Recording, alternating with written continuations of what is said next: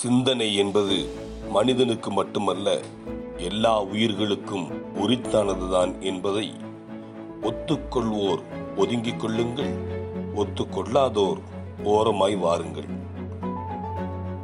நான் ஏற்கனவே சொன்னேன் விலங்குகள் சிந்திப்பதில்லை.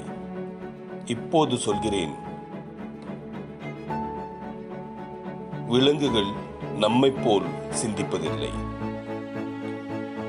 விலங்குகளும் பறவைகளும் சிந்தனை இல்லாமலா வேட்டையாடி உண்கின்றன இனத்தை பெருக்குகின்றன. பட்டுப்புழுவின் கூட்டை பிரித்து பட்டுப்பூச்சி வருவது இருக்கட்டும்.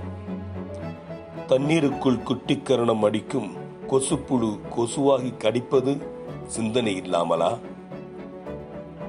கொசு முதல் கொரில்லா வரை சிந்திக்கின்றன என்று இப்போது ஒத்துக்கொள்ளும் நானும் நீங்களும் கண்ணுக்கு தெரியாத பாக்டீரியாக்களும் வைரஸ்களும் கூட சிந்திக்கின்றன என்பதையும் ஒத்துக்கொள்வோம் தானே வைரஸ் வரை வந்துவிட்ட நமக்கு எல்லா உயிர்க்கும் சிந்தனை அலை உண்டென சொல்வது எளிதுதானே? வாருங்கள் தொடர்ந்து செல்வோம். ஜன்னப்பா.